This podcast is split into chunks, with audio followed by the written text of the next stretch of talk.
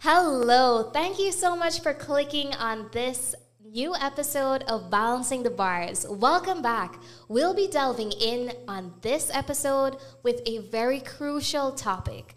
We'll be talking about financial freedom and what it means to you.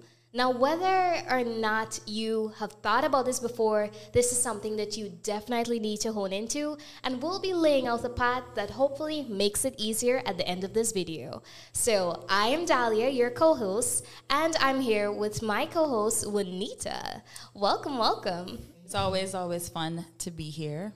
And we have two very special and enlightened guests. We have Jody, who's on our call. And you won't be seeing her today, but you'll definitely be hearing her and seeing her virtually. And we are here in studio, joined by Mr. Abdul. Welcome down to Balancing the Bars. How Thank- are you? How are you doing? Good, good. Thank you for having me. Oh, we're happy to have the Mr. Famous here. yeah, if you didn't know, he is TikTok famous, and that's exactly how I met you first.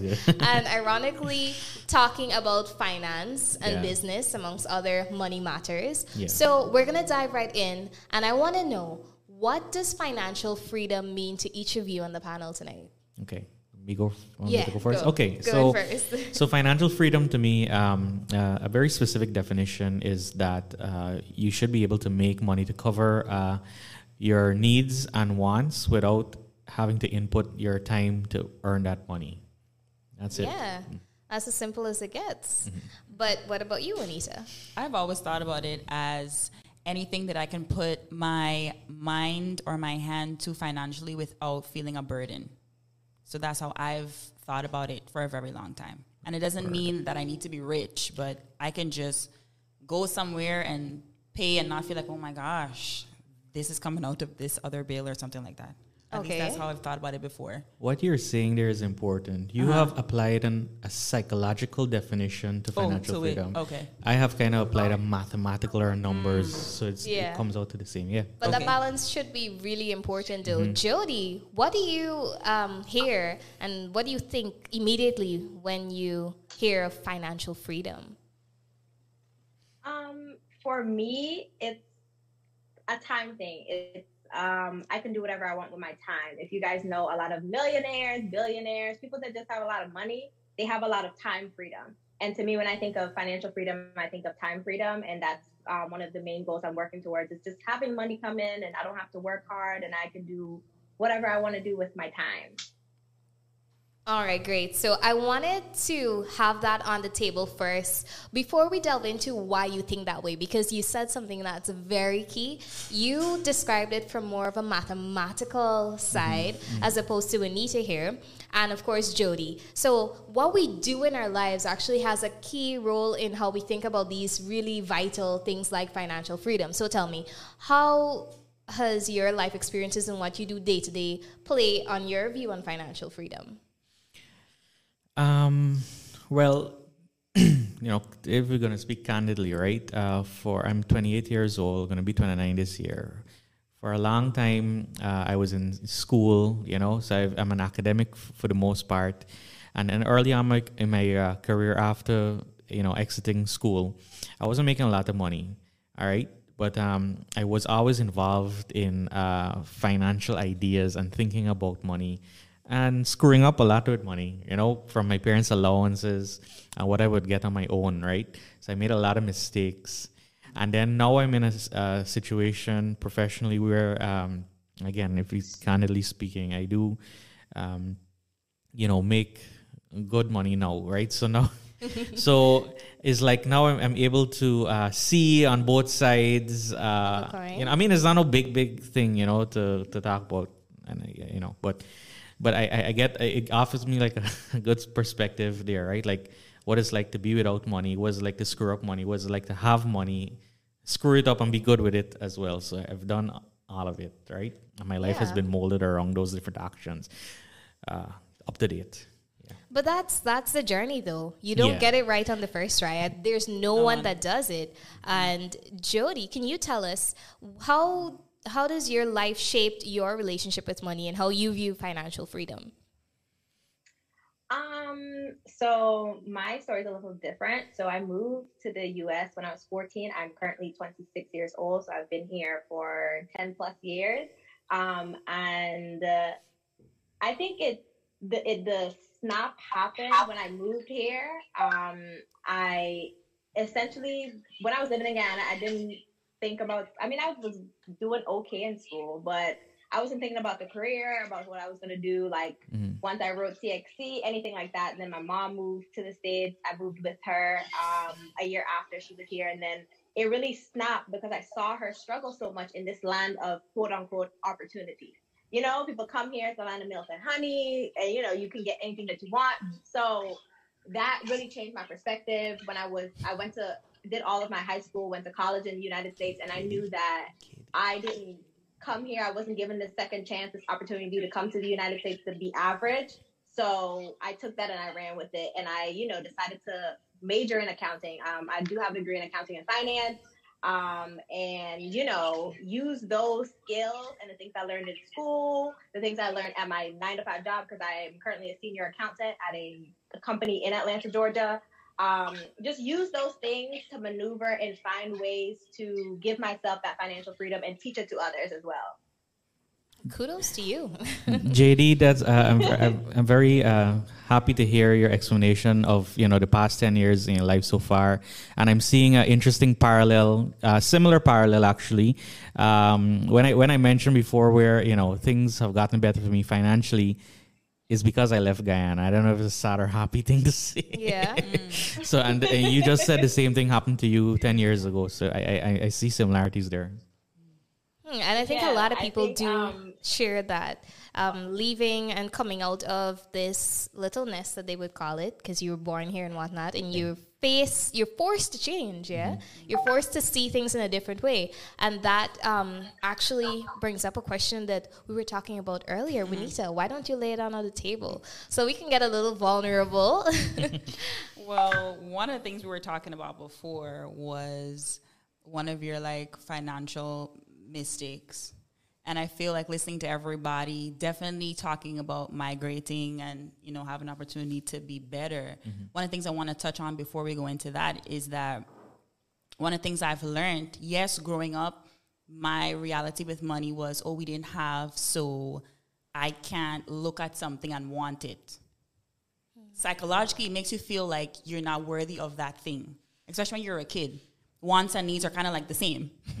So you That grow up true. feeling and thinking that way. Um, coming into my adulthood for me now i look at money connecting to your gift or something that you're talented in. I'm fortunate enough to have moved and have had an easy flow and a different perspective with career and money. I don't see money as a like this big like prize as me working hard.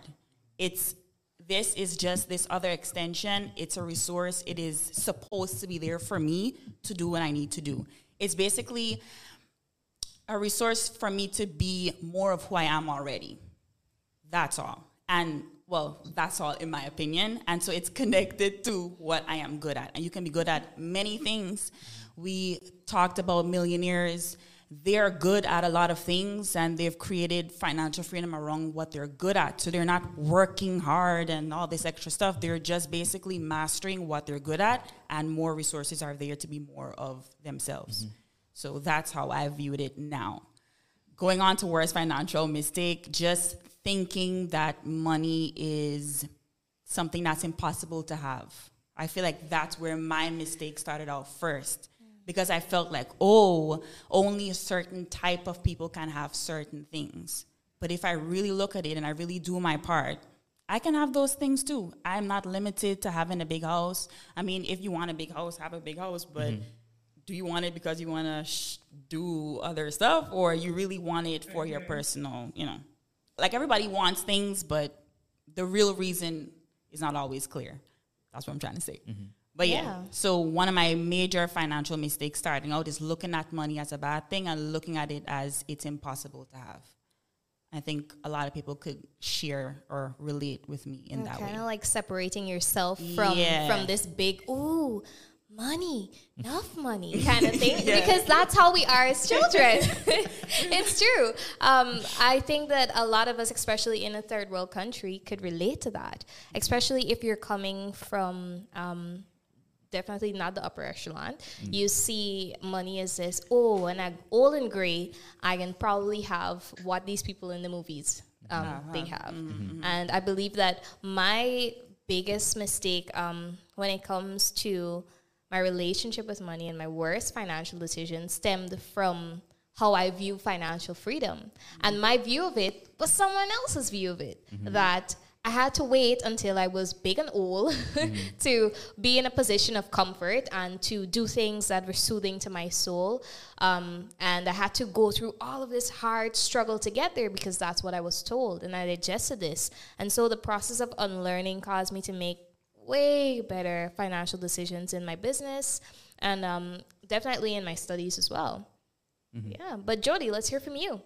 What was the biggest spill that you made um, that you cleaned up and learned from when it comes to finance? Um, I would say getting out of the mindset of like, I can't, I have to save, save, save, and I can't spend anything, and I have to like be this frugal person to have financial freedom, which is not true. Um, and that was one of my biggest things when I started out this whole journey and, you know, trying to figure out like money and all that stuff. I've always removed my emotions from money. I always knew it was one of those things, especially in the field that I was in before my current job is like, you know, it's a rough and tough um, corporate America kind of thing. You know, you got to take the punches, all that stuff. So I have already removed those emotions, but it was the fruit, just being frugal about things and, you know, keeping everything for me and holding on tight and only paying bills, never really like, you know, doing anything for myself. And if I want some shoes, no, no, no, I can't get it because I'm going to, you know, miss out on this and I won't have enough in my savings for an emergency when I had more than enough in my savings for an emergency.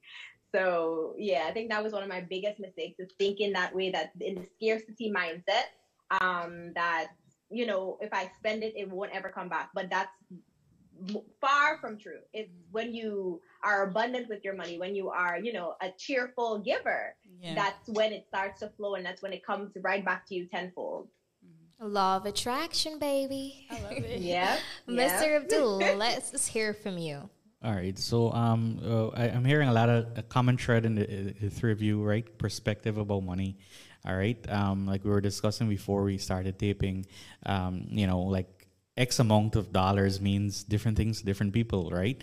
Um, and uh, what JD was mentioning about, um, you know, financial uh, security um, you can get you can get the things you want, all right, without necessarily having the money, right? By credit and leverage and so forth, and paying it back if you have that that inflow there. But then and then there's this other aspect of well, you just maybe something sometimes you don't want to get in debt and, and spend and so, all right. Um, but anyways, overall with regards to perspective, all right, um, many people have different ways of making or stretching a dollar, right? I heard Dave Chappelle once famously, was it Dave or Chris Rock? I, don't- um, I don't know, but uh, one of those guys said, um, you know, if Bill Gates woke up with Oprah's money, he'd kill himself. right? So, Yeah, because it's it's a step down for him. Yeah. Uh huh. right? So yeah, perspective. Right, good. Uh, with regards to my worst financial mistake, um, my worst financial mistake is currently my vehicle in Grenada that I drive. That has me Only when you're there. that has me upside down because like every month I spend foolishly on it. Uh, then the next thing is like I bought a two hundred thousand dollar cell phone a few years ago, bec- a Samsung Note eight because it has a big screen and I was studying. My study material is like mo- mostly video based, and I said, okay, I'm gonna use this phone and look at videos on the road. I never did anything with that. Sold the phone for one hundred thirty thousand, took a seventy thousand dollar loss. All right, So that's That's not a big financial mistake. Listen, for him, girl. for him, it could be. and well, I'm upside down on my car. So like, Okay, See? I, I I'll give you the car, but definitely we have so much more juice on when we come back, of course, we have some very vital questions we'll be asking our guests, and we're going to be learning from them as well. So be sure to hit us back and enjoy.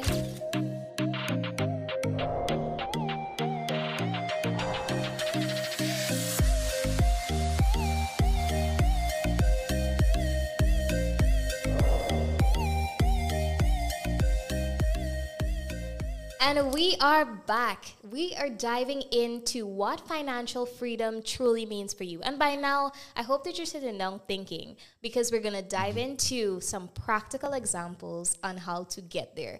Because I'm pretty sure at this point, I'm speaking for myself too, we're all kind of extremely tired of all of the, you can do this too. And, you know, the quick, know. quick tricks. And Jody's yep. laughing there. She knows what I'm talking about. And it seems very vague and. Mm-hmm mm-hmm. not for a 18 year old just coming out of CAPE and really wondering what the heck am I gonna do here? Mm-hmm. How do I really earn money and make it work for me so that I don't spend the next 20 years of my life probably working for someone else? So, uh, Mr. Abdul, what are some steps that you've been taking to gain financial freedom in this lifetime? Okay. so, uh, first of all, there are many routes to financial freedom anybody can take, right? Um, some people, I, I know financial freedom and this thing about and to incorporate what you guys said, right? If you want to work and you feel free work and do that. Do that. All right. Especially if you feel you command a high salary. You know, some people, you know, in their 20s right now are easily making 10, 12, 15,000 US take home month. That's fine. If you want to do that, that's okay.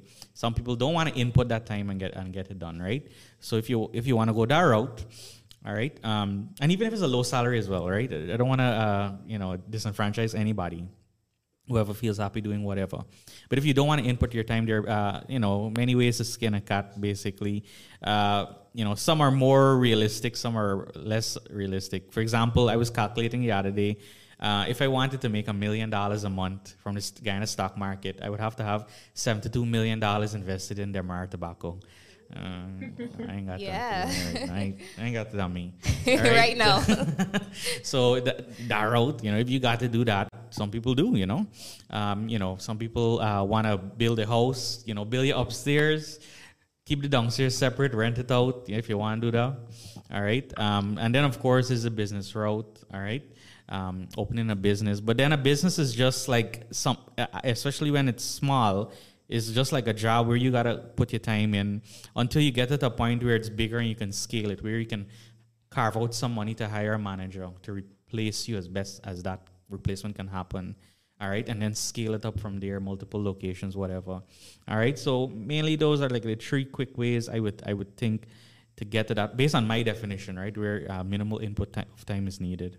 Yeah, but how how which route have you taken so far? Oh, for which me, route are you on? Yeah. All right. So for now, right, um, my big thing is uh, real estate. For me, real estate is the fastest way to get there, and I, I'm using like the McDonald's strategy, right? Like McDonald's, their locations, they don't, they're not in the business of hamburgers, you know. They're in the business of real estate because they own all their locations outright, the, the property. But that's how you really make that money. Right, right. Yeah. And mm-hmm. residential real estate, for example, say if I have this home and I live upstairs and I rent out the downstairs, that's fine. That's just one one way of getting money from real estate. But if I have commercial real estate, which is a different category, you can run a business from there. You understand? It's, it has higher upside in terms of um, uh, valuation over time and that kind of thing. So basically, all I'm doing is just trying to stack up as much cash as possible until I can get my hands on some commercial real estate. Yeah we shall be doing some business then. because, because, with commercial real estate, right? Remember I mentioned there, you can do a business or you can do real estate. With commercial, you could do both. Yeah. And I can live upstairs true. at the back. So in a little kucha kucha corner, you yeah. good as long as if I want. yeah, I feel you. Rock it like that. gotcha, Joe D. Can you tell us what are some steps that you're taking to make sure that you enjoy the fruit of your labor? Um, one of my biggest steps is take it starting off in the corporate America route. Um, so I started working right after I graduated um, college, and I told you guys a little bit about my story. I went to school, I made sure I did what I need to do, and I was interning with that previous company. Um, I interned with them twice, um, and I did their leadership program. So I was, they knew that I was coming back for this full time position. Um, but I actually didn't like what I was doing. I used to be an auditor, um, a mm-hmm. financial statement auditor. Hated every minute of it. Um, but I knew that I needed to stay there to reap one the benefits of the company. Um, very big name company, um, and if you have that on your resume for two years, you are solidified in the U.S. in any accounting job, any finance role. Mm-hmm. You can mm-hmm. get anything because you have that on your resume. You could have you you ain't got to learn shit like nothing. Sorry. I don't know if I can curse here, but you don't have to learn anything in that job. But once it's on your resume, it's a booster. It gets you to the places where you want to go to. So that's what I did. I played that role, and now I'm in a position where I have a lot more time freedom which is great for my business. Um, mm-hmm. I do run a accounting business and bookkeeping services. Um, so that's the route I took and I'm taking. When it comes to real estate, that's a that is a whole market that I am just like, let me get my house first, and then I'll step into the you know the investment properties and stuff like that. Situate myself. Um, and I'm also in the stock market. I do play around with crypto. Um, I have a long term portfolio for both crypto and um, stocks in the U.S. And I do have a short term portfolio where it's just like, oh, gambling money. Let's put some money in the Dogecoin or whatever and see what it does. So, mm-hmm. um, my biggest thing for anyone that's 18, um, like you said, just to piggyback off of him, just know where you want to go. Cause I knew entrepreneurship wasn't for me when I got out of college or even got out of high school. I wasn't ready for that. That's a lot of sacrifice that is a lot of, you know, it's not stable. And I know I wanted some sort of stability first before I stepped into that entrepreneurship um, route and experience. Um, I, I think experience can take you so far. So even if you are thinking about being an entrepreneur, shadow someone that has a business, work for another bigger business owner or somebody that started as a small business and just see what they have to offer. Yeah. Juanita is an international model, among other things. Mm-hmm. And she is for me, I feel like as a model, it's different, mm-hmm. you know? So, how is it that you are going forward on that path of financial freedom? So, having the career that I have, it forced me to think about financial freedom. Most people think it's not stable because after like a certain age, you know, you can't you know, model or whatever, which to each his own. Yeah, which is a lie. So to each his own. Um, it's also a thing where at a young age you are forced to be your own boss because in the reality of things, your agent, anybody else that you have on payroll, you are basically paying them. They work for you. They take their little 10%, 20%, but you're basically doing most of the work. So um, after like a year of modeling, I had to learn where my money went, what I was spending it on, and just understanding where I wanted to be. I knew that I didn't want to be a famous model. If it happened, thank you, Jesus, but that was not the thing because I know other colleagues who work who are not famous that make bank every year. So one of the things once that I wanted to challenge myself with was making $100,000 one year. And so I broke it down and it was $300 a day but that's three hundred dollars a day of me keeping three hundred dollars a day, yeah. not me earning that. So that was just like a start of me playing around with, oh, if I want to earn a certain amount, how much would I have to earn per day, per month, and things like that. And it is different because I don't have a salary. Yes, I get paid every month, but it varies because each client pays something different. Contracts are different. It's not the same. So also educating myself on what that meant for me as a business owner, as a brand, and then also looking at uh, other areas of income that I would like to do. I work um, time, but it's not like if I feel the time, unless it's like a 13 hour day or something like that. Uh, but it, like I don't feel it. That's as, a psychological thing you were t- yeah, talking about. As somebody who's sitting at a desk having to punch in, I don't have to do that. I have to be on set for a certain time, leave and everything else is you know there but of course i have to keep that energy keep whatever i'm doing for that client to be rehired again. Yeah that consistency. Exactly. Mm-hmm. so another thing that i did to help with financial freedom is to read. I'm a big reader. I i feel like knowledge is always there anywhere. And just talking to people i'm not afraid to ask questions. Even if i think it's a dumb question i want to ask because i want to be where you are or better and so I started reading things on finance and then just kind of having a different relationship with money. Instead of feeling like I'm paying a bill and rolling my eyes, I just thank the money. Like I read somewhere where in this other culture, when they pay for something, they thank the money for doing it because that's the resource. It's not like they're praising it or anything like Yeah. that, but you're being grateful. So another thing that I started doing, and this is just like self work, is just being grateful for where you are. Like just understanding the place that where you're at. I know everybody wants to get to another place and mm-hmm. be in a place that is nicer and better. But I feel like once you really take a full account of where you're at, clarity comes and you understand what's the next move. So out of that, I started realizing, okay, I'm blessed to do what I'm doing, but I want to do more. Then okay, that means I have to now look at how I'm spending. I'm a big foodie. I don't look like it, but I love me some food. and I noticed that I was spending a I, I lot bet of money. A, I bet him a bigger foodie than you. I was spending a lot of money on just food, and uh-huh. and I was just like, this is going crazy now. Like over three, five hundred dollars on food. Mm-hmm. It's not going anywhere, but the money it's coming out of my account. So I was like, okay, fine. I'm gonna start having to make food, even if it's for a year. I have to walk with my lunch. Fine, but it's just for a time. At the end of that year, you see how much you have kept. And I think financial freedom, mm-hmm. people think wealth. Wealth is not so much about how you spend, it's about what you keep. Yeah. It's about what you mm-hmm. keep. Yeah. And if I can keep more than what I am spending, then I get to do more. And it doesn't always have to mean yep. Luxury. It doesn't always have to mean the best thing. It's just like, again, I'm being more of myself. So I can buy more food if I want. Mm-hmm. But I don't have to think, oh, this is coming out of something else. Another thing I just started doing too is just realizing where I fit.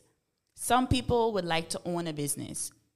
Others is just that's not them. So I may fit with I want to do stocks or something else, but then get in like get in the know of what that would mean for you, what that would look like for you, and then start getting prepared for the things that you have to do. Not mm-hmm. just read it or like think that it's nice, but really commit. Like commit to doing the work because as I said earlier, I've come from a space where I didn't have, and I know what it like that made me feel like. It made me feel like very trapped. yeah. And for the simplest of things, and I'm just like, I'm not supposed to be feeling like this for something this simple. So that's what kind of made me feel like, okay, once I get to a place where I'm earning, this is how I would like to earn, and this is how I would like to be, not just for myself, but for my family. Because I like, it feels good to know that you can earn and you can feel free, and then people around you benefit from that in a positive way. And that's just my aim for now. Mm-hmm. Yeah, You truly hit home there when you spoke about feeling trapped. Mm-hmm. And I think at any point in your life, it doesn't happen at any particular age or even, Exactly. even phase, but at every person that is alive on this planet Earth has reached to a point where they felt trapped. Whether it's um, they're at a place where they feel as though they're not earning enough, or they're earning and they don't know how to get out of that particular bracket.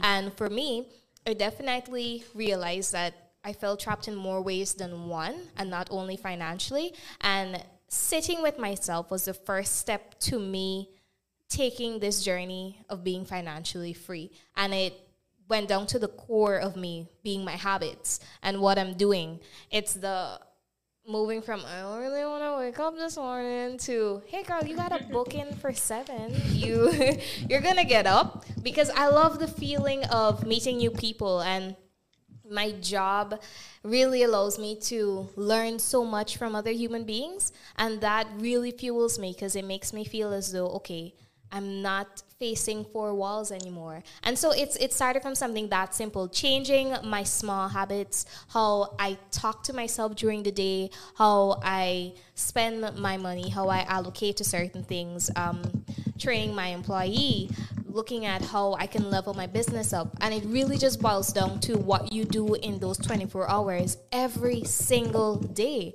And the time adds up. And I think one of the most important things is realizing that um, nothing really changes unless you pick at the small things in your life. There is no way you move from making that minimum wage in Guyana um, which we really need to talk about, to jumping to what we what, what was it? The Lamborghini guy, Lamborghini was that the car that came in? Yeah, yeah. yeah.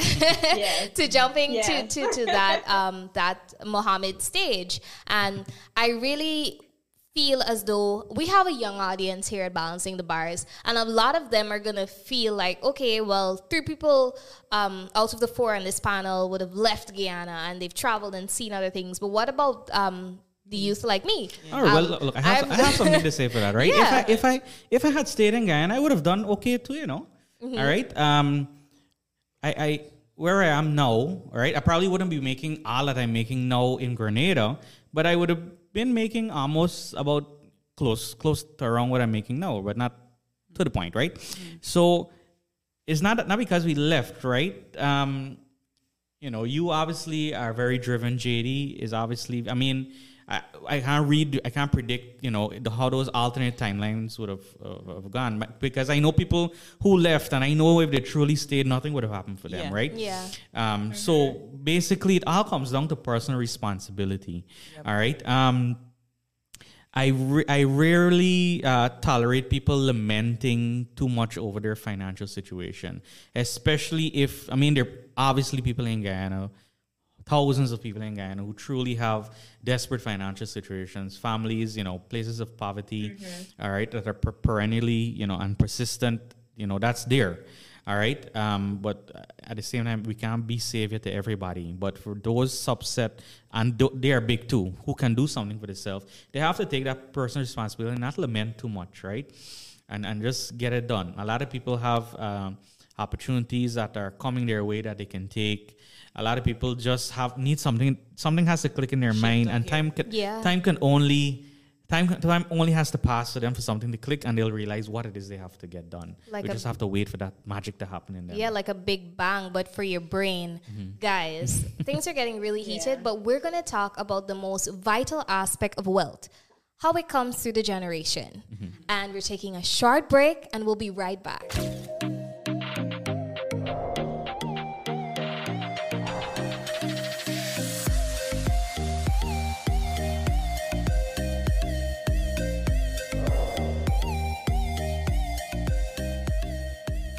Thank you for sticking with us. So, if you are from the Caribbean, you're probably familiar with this saying I went through the struggle, so you gotta go through it too. I ain't had this and this and this, and you gotta know what it's like to not have it and whatnot. How do you feel about that mindset, um, especially with parents who are maybe now coming into wealth and sharing that wealth with their children? They kind of teach that you're supposed to go through some sort of struggle to appreciate it. Do you feel that that methodology always works? Because that's how, especially in our area, we view generational wealth. It's mm-hmm. either it's either you completely spoil this child rotten, or you make that child learn how this money came in this family. You know, it's it's it's a a big scale, and there, I think we need to find an in between. Mm-hmm. What do you guys think? All right. So basically, um, I have a more uh, relaxed view to that, right? Like for example, look at what the ri- look at what the rich do, right? Uh, the rich uh, don't. Re- they, I mean, they don't really limit their children. Not, not. That's not to say they have their hand in the honey pot. The kids have their hand in the honey pot, right? But you know, you, I don't know. I don't think. I don't really know if any billionaires are like limiting their kids, you know, like that. All right. So basically, it helps to just emulate what they're doing, right? Like I have, I have two kids. All right, and my ideology financially for them, when, as I grow them up, I will support them uh, within reason for whatever they want. All right. Like for example, my parents, I I didn't grow up, I didn't grow up like poor or anything. All right. I actually kind of grew up um, kind of cushioned, right? Because my father was with GuySuCo, so he used to live in the estates. You know, maid driver this that didn't pay any bills. You know, so but at the same time, right, my father, uh, they, they kind of had me on a tight leash, right?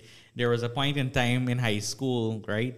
Just the other day in the 2000s, I was going to school with $20 a day, all right? Uh, Wait, know- high school or primary school? in high school, right? Damn. right? I don't know why. all right. So they kind of had me on a, on a short leash. All right. In terms of, and next thing is that with regards to um, how parents should deal with their children. All right. Um, you know, if they need money to go, if you have the money and you can afford it and you need to send them to this school or, you know, you want to buy them this thing and you know it's going to, you know, pay gains in the future, do it, right? There's, you know, don't, don't, especially if somebody's 25, 26 year old, all right, and they still kind of need your help. You're, you know, at, at that age, people are still trying to get things done. Why would you, uh, you know, make things hard for them in the interest of, uh, you know, Making them learn. tough love. You know, people, you know, they, they need help, right? Um, obviously, not spile. I'm not saying that at all. All right. And then I have a very controversial view on the other end that, you know, um, I don't believe that uh, children have any, should have any financial responsibility for their parents, right? Uh, as an adult, especially as a parent, you should have started out your stuff long, long ago. All right. Um, uh, this thing in Guyana where um, you give your salary, half your salary to, your mother every month. You know, you're you, eight, you eight since you started working 16, years 26 now, you're still, you know, like some people don't want me to say that. Some people kind of agree with it. It's a very controversial thing to say, but I don't believe that a, as a parent you should be a financial burden. I mean, I certainly, um, you know, don't want to be a financial burden to my children because one, I should have had generational wealth to pass on to them, them, and they should be building on top of that. Not they now mm-hmm. struggling and that's Totally deal with me. that. Dragging you understand? behind. You Totally agree understand? on you know, it's a waste of chromosomes. That whole gen- line of generation now. Yeah, there we go. There we go. But despite it being an unpopular opinion, I completely agree with you. Yeah. And the only reason that parents do feel entitled um, to their children's wealth is because they made children for the wrong reason. Some people deliberately make children to say, "Here's what when As I a get retirement old, plan? you'll take care of me." But Jody, um, Yeah. tell me how how has your view shifted from a child um, and let's say by chance you grew up in a household that maybe made you feel as though you had to really work for assistance um, you know and it wasn't necessarily handed out to you or it wasn't easy to get that money or that support in whatever form Um, so that's the complete opposite of my childhood and my life. But I think in that regard is, and I'm big on having conversations um, with my mom when I was, you know, when we were here and I was getting into adulthood. I have to, you know, let her know I'm her only child as well. Um, that you know you need to lighten up. Like I know that, and then we had we also had a conversation in high school that you know we're in a different society now, and I think children should be able and should you know I mean even if they're not your parents are not receptive. I do feel as though they will listen to you. They might not, you know, old people always set in their ways. Um, they might not listen to you, but it still shows them that, hey, you know, I, I am raising a responsible adult. I am raising somebody responsible. I'm instilling these values and they can see that they might not say that to you um from the first you know after the initial conversation but over over time you'll see a change in the parents you'll see a change in the you know your guardians your grandparents whoever it is that you're in that house with that family um i'm very big on that and having conversations around money around like just finances in general. And if you want to build generational wealth you have to someone has to start that conversation. Even if you feel like you're falling on deaf ears you have to have those conversations with your family because we have to bring each, o- each other up. Um, i never had to have the financial conversation with my mom and my stepdad. Um, because they did things in a way where it was very un- it's very non-traditional for them as guyanese parents um, who he raised two kids and me and she raised one child um that they do the things that they do. I live on my own but my mother still pays my phone bill. Um you know not embarrassed Oh. about it. Um, the and she still pays my car insurance because it's cheaper to be on car insurance with her um so you know my parents know that yes i'm still i'm an adult i have a good paying job i'm independent but Mhm. at the end of the day, they're still my parents. You know, they don't expect me at any point in life. I, I, I don't feel to be, you know, be the one to help them.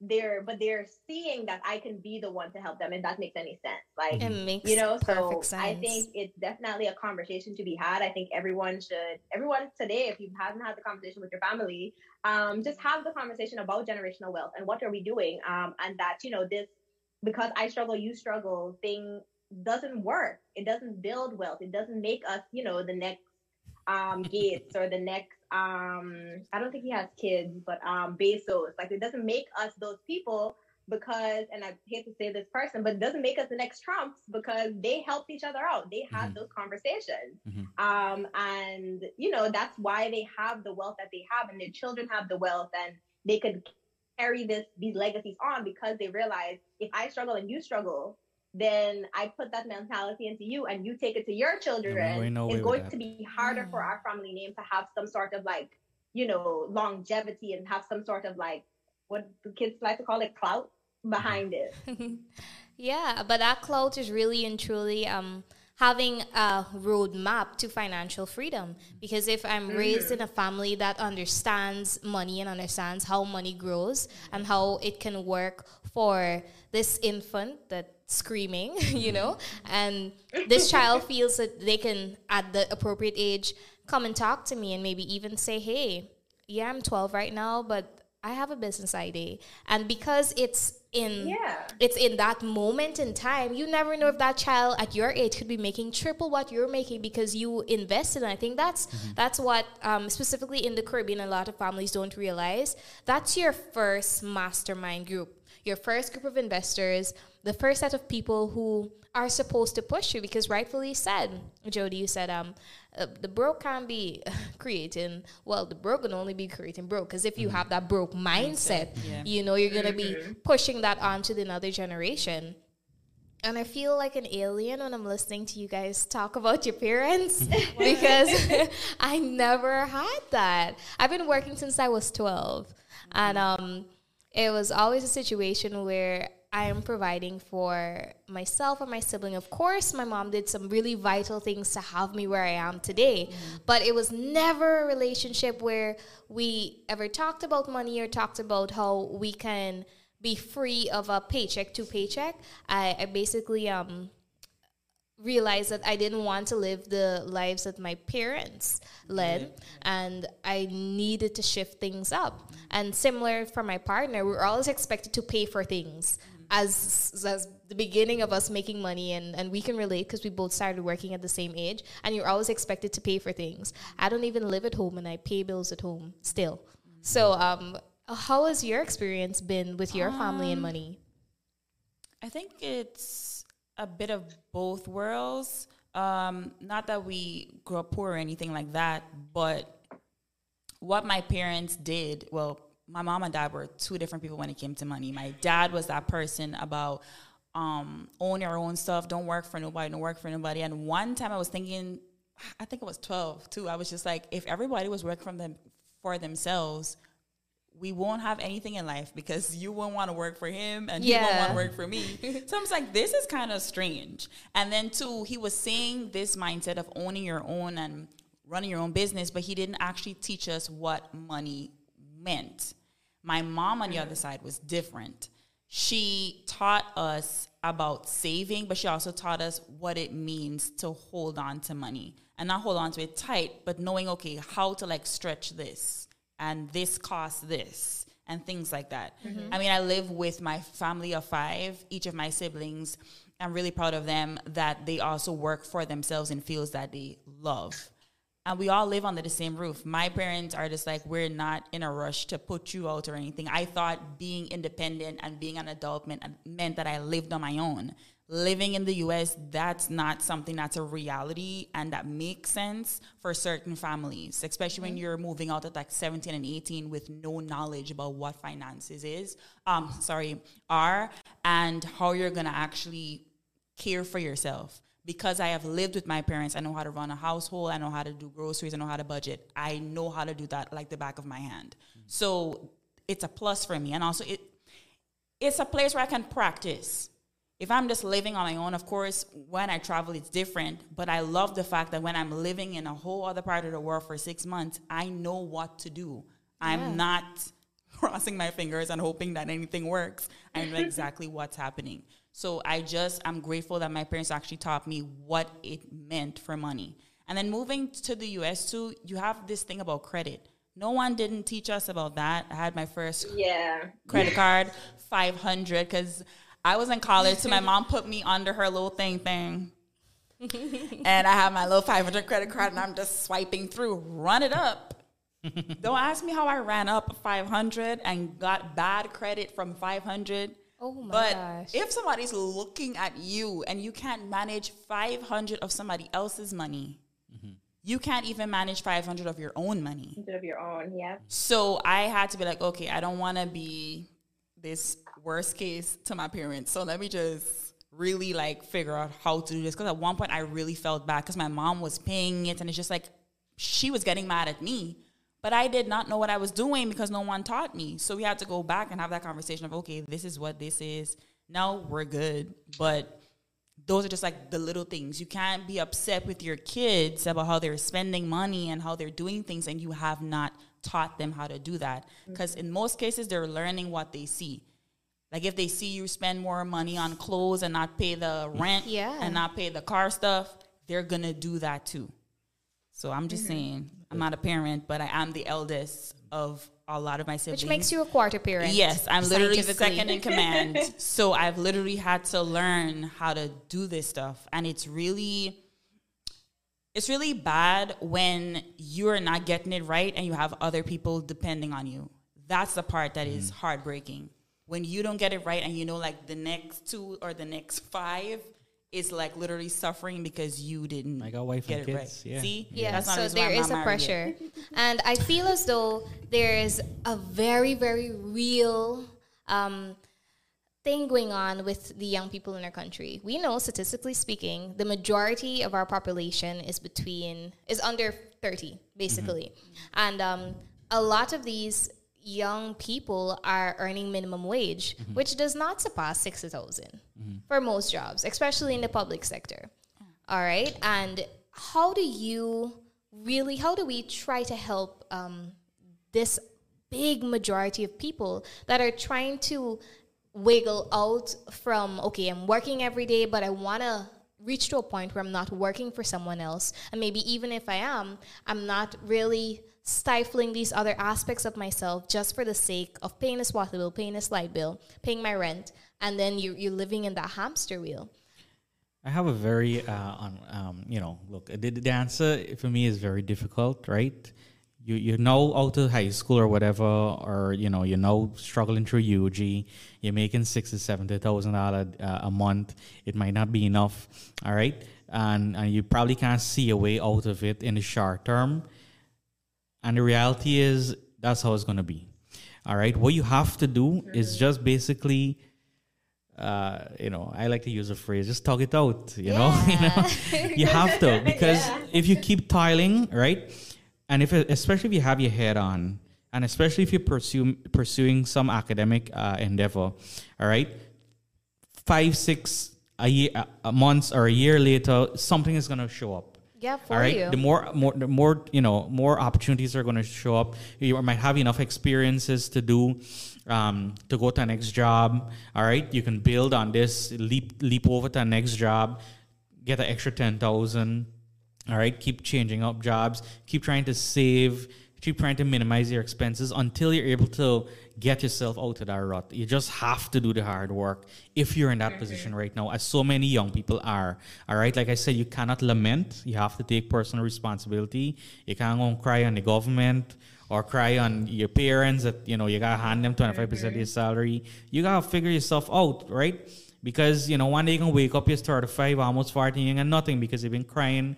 You know, for All the past life. 20 15 years Yeah. you Yeah. got to think your way out of this maze this this trap right you know if you is um, a, an inventory clerk or a bond clerk at Gafoors or wherever you're making minimum wage you know you know you can't you know you, you know you can't reach your middle age at that job you got to be thinking about your next step you can't sit down and cry and give up about it Yeah, there is no I, and there's no inspiration or pretty thing i can tell you you just got to do the work and there is no big goal ticket out. I love the fact that you said that you gotta tuck it out because that's exactly what you have to do. And there is no easy way to getting rich. All right, kudos to the people who are benefiting from generational wealth. They're coming from money and they understand that. But guess what? Those people go broke too. Mm-hmm. They do because you have to learn, you still have to create your own relationship with money and sometimes unlearn and then learn something that feels more like you and works for you. Mm-hmm. It, it's different. I mean, I'm a hippie. I know I don't look like a hippie right now,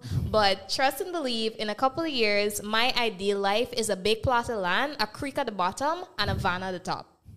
Seriously. And and you just also have to something that you said earlier, Mr. Abdul, know what you want. You mm-hmm. have to know what you want and plot it there. And there is a valid piece that I want to draw from each of you for our listeners because I think it's going to help each of us.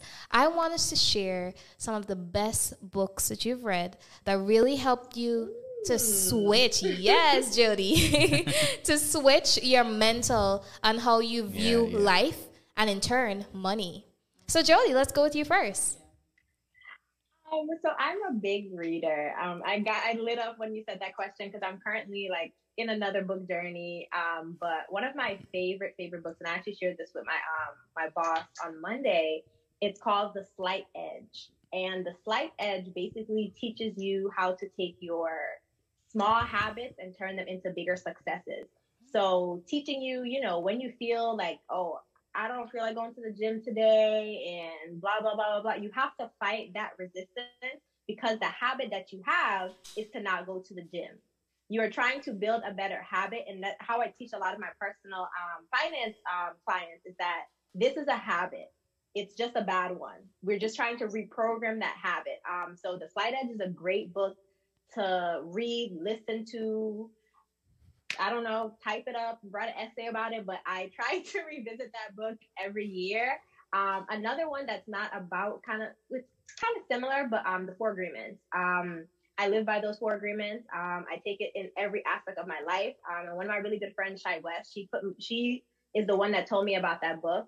Um, and it really talks about what are the, the four basic things in life that you need to just have a peaceful life whether that was is in relationships, platonic or romantic, your finances at work. It's just bringing that harmony into yourself. Um, and I'll give you one more. I am currently reading The Wealth Choice, um, and it is about a lot of like black business owners and what they did and the struggles that they went through. And I get a lot of inspiration from that because these are people that I know that, you know, all I've ever seen them is rich. I didn't know that they were, you know, struggling on a couch and doing this. I didn't know these stories.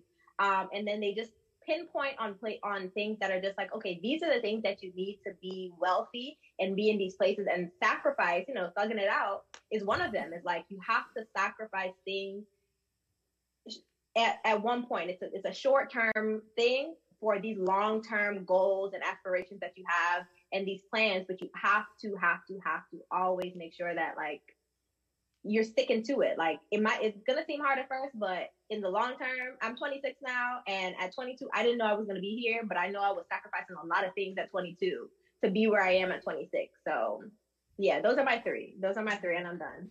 Thank you so much for those select finds. Now, tell us, Mr. Abdul, what's a book that you read that really hit home to you? Well, uh, I don't know, uh, you know, if you guys are gonna be happy with the name. Donald Trump's uh, has is an author is an author, right? Um, Think Big is one, right? And I think it has to do with what JD was mentioning about. Uh, JD alluded to something uh, like leverage, right?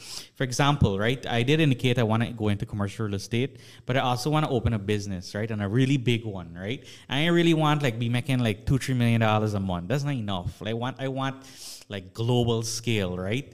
and like there are many avenues like you know the the U.S. International uh, Finance Corporation, the International Development Cor- Corporations. You can take equity financing. So that basically what a book meant was that if you're going to if you have a target of a million dollars, why not ten? Yeah. Why not one billion dollars a month? You know.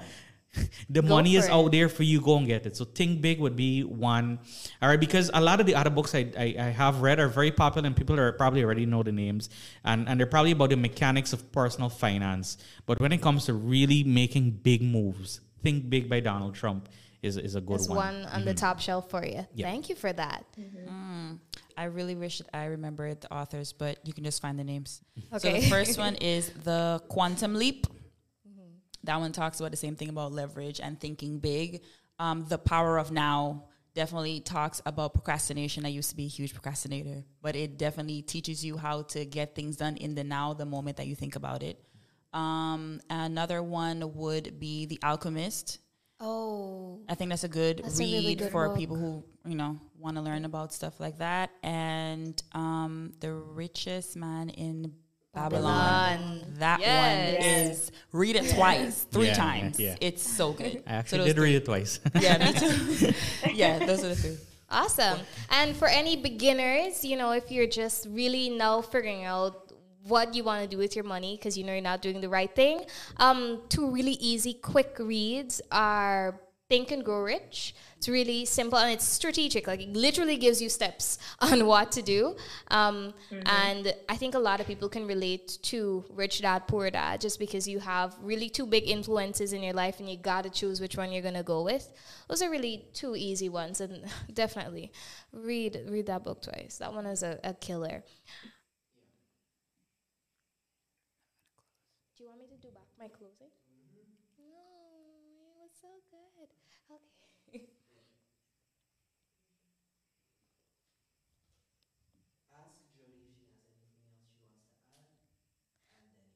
Okay, got you. So just before we go, I want to ask our guests tonight, Mr. Abdul and Jody, do you have anything that you'd like to tell our viewers just before we wrap up? Um, I can go first. Um, I would just say if you guys, I know you guys have a, a younger audience, um, and just know that it is okay. It is going to be okay. Um, you will not be in this position. Um, and Mr. Abdul said it. He hit it on the head earlier about not lament, just not sitting in that feeling for the rest of your life and Mhm. complaining, and you know, do something about it. We have 24 hours in a day. Everybody does have a different 24 hours. Um, we still on the clock, yes, but everyone has different things they have to do in their 24 hours. But take some time every day to either read a chapter, figure out, you know, how to create a business plan, um, just anything that you know that's going to take you to the next step. Take some time out every day to do those things, and you will see in years, in a year, how far you would have come Mhm. um, and follow all of us for um, for any advice. I know personally, I am always open to having these conversations with you. If you need to find me on socials, um, I don't know if you guys are going to link my socials in the description We definitely um, will. the podcast episode. Yeah, so you can reach out to me on social media. I'm on Facebook. I'm on Instagram. On I'm on LinkedIn. I have an email address. I'll give you guys all of that. Um, and just reach out and talk to people that inspire you. Um, that's what I did. People that inspired me, I you know kept relationships with them. Um, I network. I network. I network. Um, and they say your network is your net worth. So, and that's true. So, network with as many people and connect with as- as many people, get to know them, let them get to know you as well, and have there be some sort of mutual agreement or mutual relationship when you're networking as well. Um, but just know that it is not the end of the road, that you will get where you where you're dreaming to be if you are really putting in that work and you are taking those sacrifices and just doing doing what you need to do. Yeah, it's only the beginning for a lot of us. Mr. Abdul, Mhm. Do you have any advice for our viewers? Yes. Right. So a lot of again, you're right. You said it. A lot of them are young, right? They're young. They're hungry. They're impatient. All right. Um, you know, they, they see, especially people who have who would have had uh, a leg up on them, you know, because of their family situation, being richer than them, buying nicer things than them, traveling and so forth. All right. Don't don't don't be impatient and then do something bad. I mean, you know the goal the goal if your goal is not to the goal is not to like be rich at 70 right? I get that all right? But at the same time be careful and pragmatic about how you plan your financial your, your financial planning should be something you think about. For me it's every day. I have an excel spreadsheet with everything down to the dollar all right?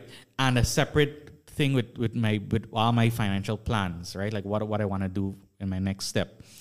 So basically all right. If you, if say for example, you have a hundred thousand dollars now, all right, you're only going to be thinking about what you're going to do with a hundred thousand dollars. Then you'll see a few months later, it's a million dollar Guyana dollars, and then some more ideas come. The point is, as you get more and more money, you op- the universe just sends stuff into your brain about what you can do.